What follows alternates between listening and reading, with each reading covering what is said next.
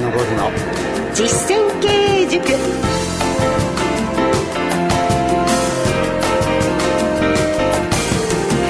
ご機嫌いかがですか？小山昇の実践経営塾進行の小野恵子です。そして番組の塾長をご紹介いたします。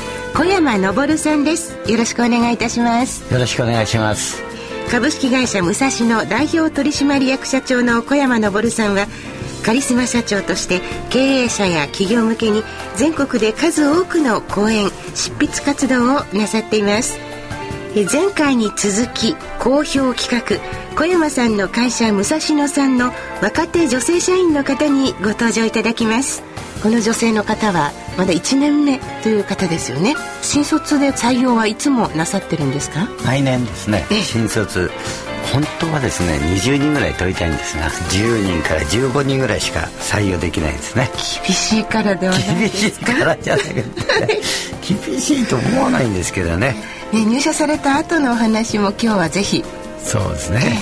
研修にトイレ掃除とかカバン持ちとか汗かかしてるからですかねでもすごくいいことですよね経験できないことそういったお話もまた含めてお送りしてまいりたいと思います人材育成社員教育をテーマに2回シリーズでお送りいたします、えー、前回は新卒採用の特徴について伺いました採用の時の特徴今トイレ掃除をしたりなさるとおっしゃってました、ね、体験をさせることによって学生さんが頭でじゃなくて我が社の会社の価値観に合うかどうかということを見させてもらってると、はい、それが一番ですね。そして今回は採用した後の新人教育をテーマにお送りしてまいりたいと思います。どうぞお楽しみに。小山昇の実践経営塾。この番組は株式会社武蔵野の提供でお送りします。株式会社武蔵野は全国の中小企業が最短距離で業績を伸ばすお手伝いをいたします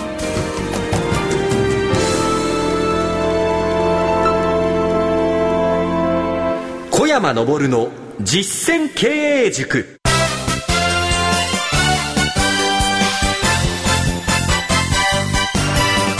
さて株式会社武蔵野代表取締役社長の小山昇さんとお送りしております。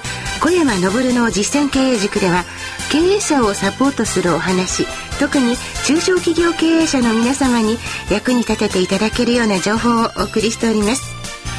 さて新卒採用新人教育に焦点を当てます人材育成社員教育シリーズ。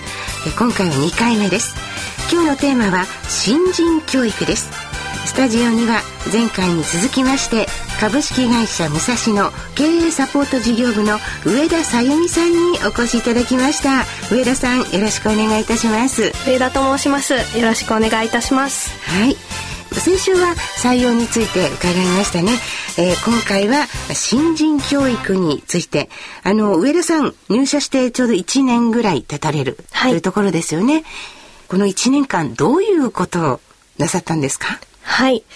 普通他の会社だと入社後数ヶ月は研修期間があると思うんですが、ねはい、武蔵野の場合は入社の前から配属が決まっていて、で社内アルバイトなどもしているので、もう4月1日入社式をしたその日の午後から経営サポート事業部の社員として仕事をしてきました。はい、いきなり配属、ね、いきなり実践ですか？はい。すごいですね。小山さん、いつもその形でなさってるんですか？そう。4月1日の午後から即戦力 みんな。うわすごい。ということはまあ、事前に教育をするというところですね。そうです。うわすごい。どうですか？上田さん、それでお仕事あたふたしませんか？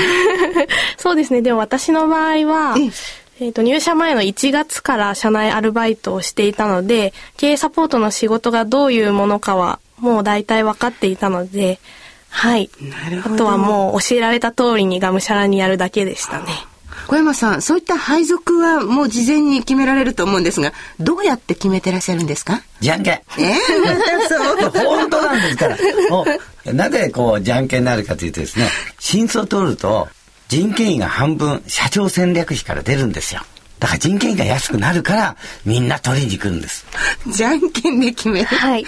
もう非常に衝撃を受けるんです、つまりですね、人件費はその分に100%つくんですが、はい、新卒だけは1年間社長戦略費で半分持ってくれるから経費が半分になるんです。まあ、でも実際にもうその日から即戦力でね活動されるっていうのはすごいことですよね。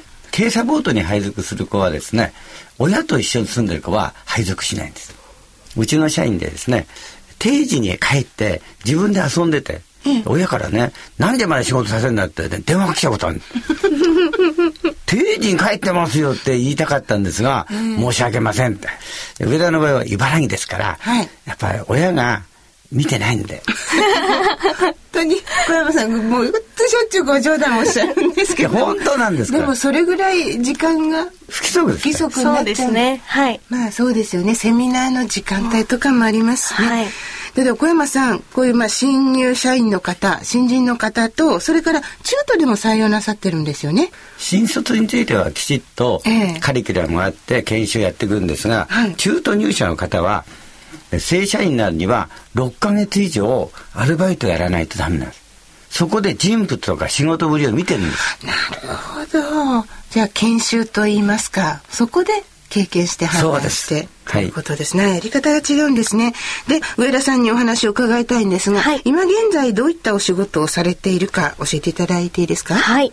経営サポート事業部で主に経営者向けのセミナーと内定者の研修の運営を担当していまして、はい、まあ、事前の会場の手配やお客様へのご案内、資料の作成から当日は会場設営や司会進行まで一つのセミナーの運営に関する全てのことをやらせていただいてます。そうですか。その経営サポート事業部は、あのどういったこう人員構成になってるんですか？はい、営業と企画と運営と、はい、あとお客様先に行って、そのコンサルティングというか、そういうことをするカスタマイズという4つの大きな部門に分かれていまして、はい、全部で45名いるんです。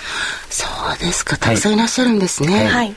じゃあ皆さんで役割を分担してお仕事をなさってる。はい、そうですね。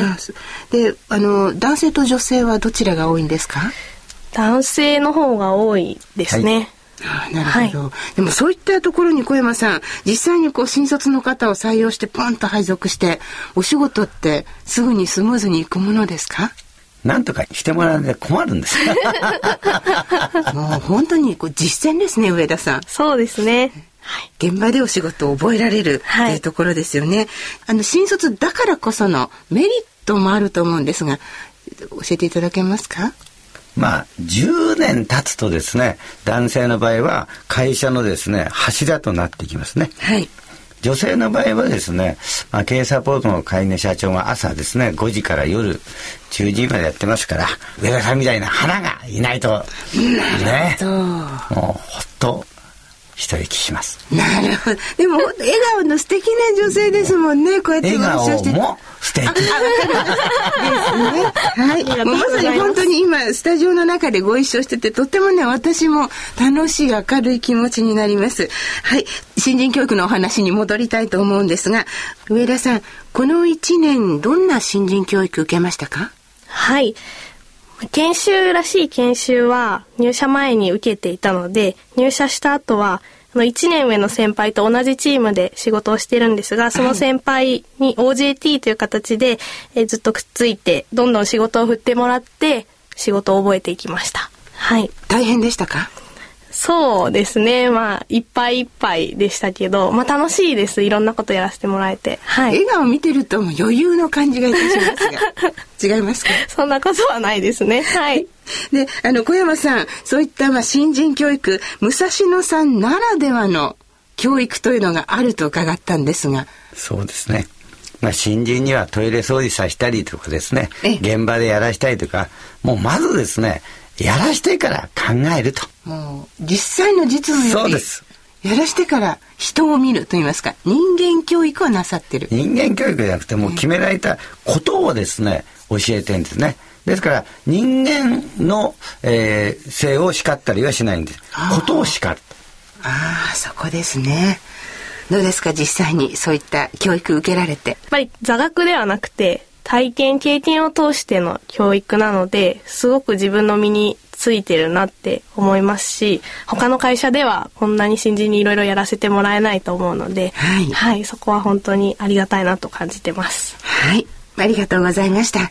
小山昇の実践経営塾。では小山さん今日の一言お願いいたします。まあ新人にはですね前向きにどんどんどんどん取り組んで失敗をしていただきたいんです。よ、はい、えー、新入社員で一番会社に迷惑かけた人を課長にしたいしてます。ですからうちのコミネという社員はですね9ヶ月で課長になったんです。すごい、ね、前向きにやってクレームは作るわですね。しましょうは書くわですね、はい、まあ新規も取ってくるんですが要するに何にもやらない人は失敗しないんですよ。確かに。ね。だから前向きにやる人が大切なんですありがとうございましたここでこの番組をお聞きの皆様に小山さんの著書経営計画は一冊の手帳にまとめなさいのご紹介です。日本で初めて2度の経営品質賞を受賞している株式会社武蔵野の代表取締役社長を務める小山昇さん。